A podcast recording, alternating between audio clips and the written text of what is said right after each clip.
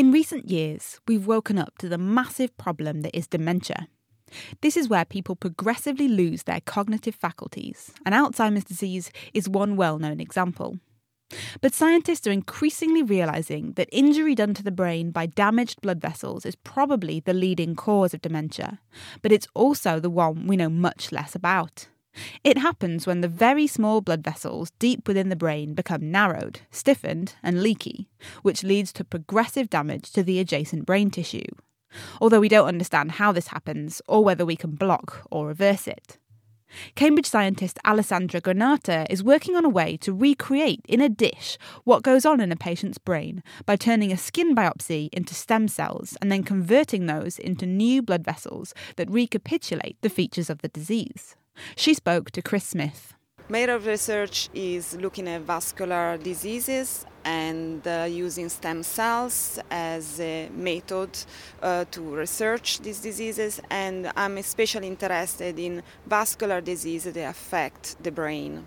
When you say you're using stem cells to understand how blood vessels become diseased, how do the two link? They link in a way that we are using adult stem cells taken from patients which have a vascular disease of the brain and they are turned into cells specific of the vasculature of the brain. So you're converting what a skin cell or something from yes. that, that patient yes. into the brain vasculature. So you, you should get a, a, resulting blood vessel form that resembles what's going on in that patient because the original starting cell came from them. That's correct. So we mainly use skin biopsy from patients. We derive cells, and from a process, quite complex process, we can then generate uh, stem cells, which are adult stem cells, and then adding factor to the cells, we can turn the cells in uh, the cells specific of the vasculature of the brain, and study was what's going on and what's going wrong in the patient.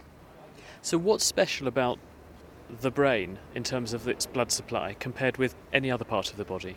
Uh, the brain is a really special organ, as you can imagine, and it requires special protection. These diseases are affecting the really small vessel in the brain, and these vessels have a really um, characteristic, a unique structure, which is called the blood-brain barrier. And as the name suggests, this is a defense barrier against toxin and pathogen and disease. So it's, it's important that this barrier function properly. And when it's affected in this patient, the, the barrier basically break down and it start to leak. And this is really damaging for the brain cells. So you're trying to find out why in these people with this disease, this blood-brain barrier does not work properly.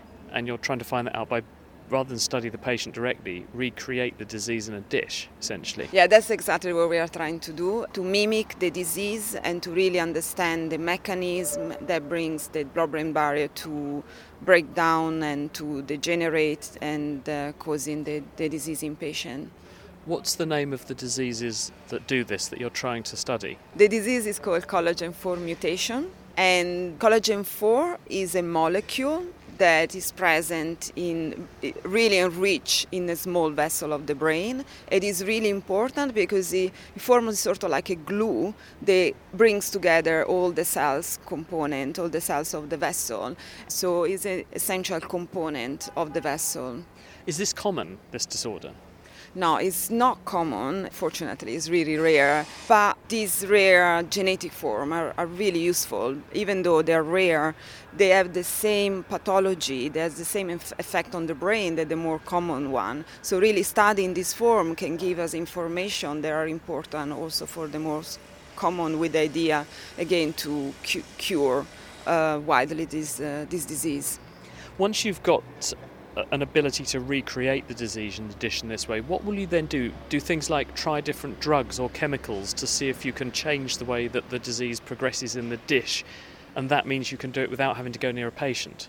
Exactly. So we are creating a disease in a dish for two reasons. One is modeling the disease, understanding the causes of the disease, and the second is using this model as a platform for testing new drugs. Are you having any luck? Because it's early days, isn't it? You're, you're not been far down this path because this is very young technology.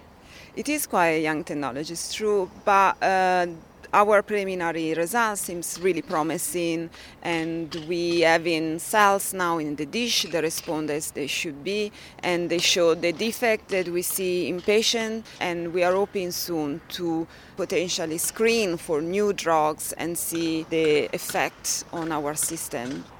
Alessandra Granata, and she's at the University of Cambridge.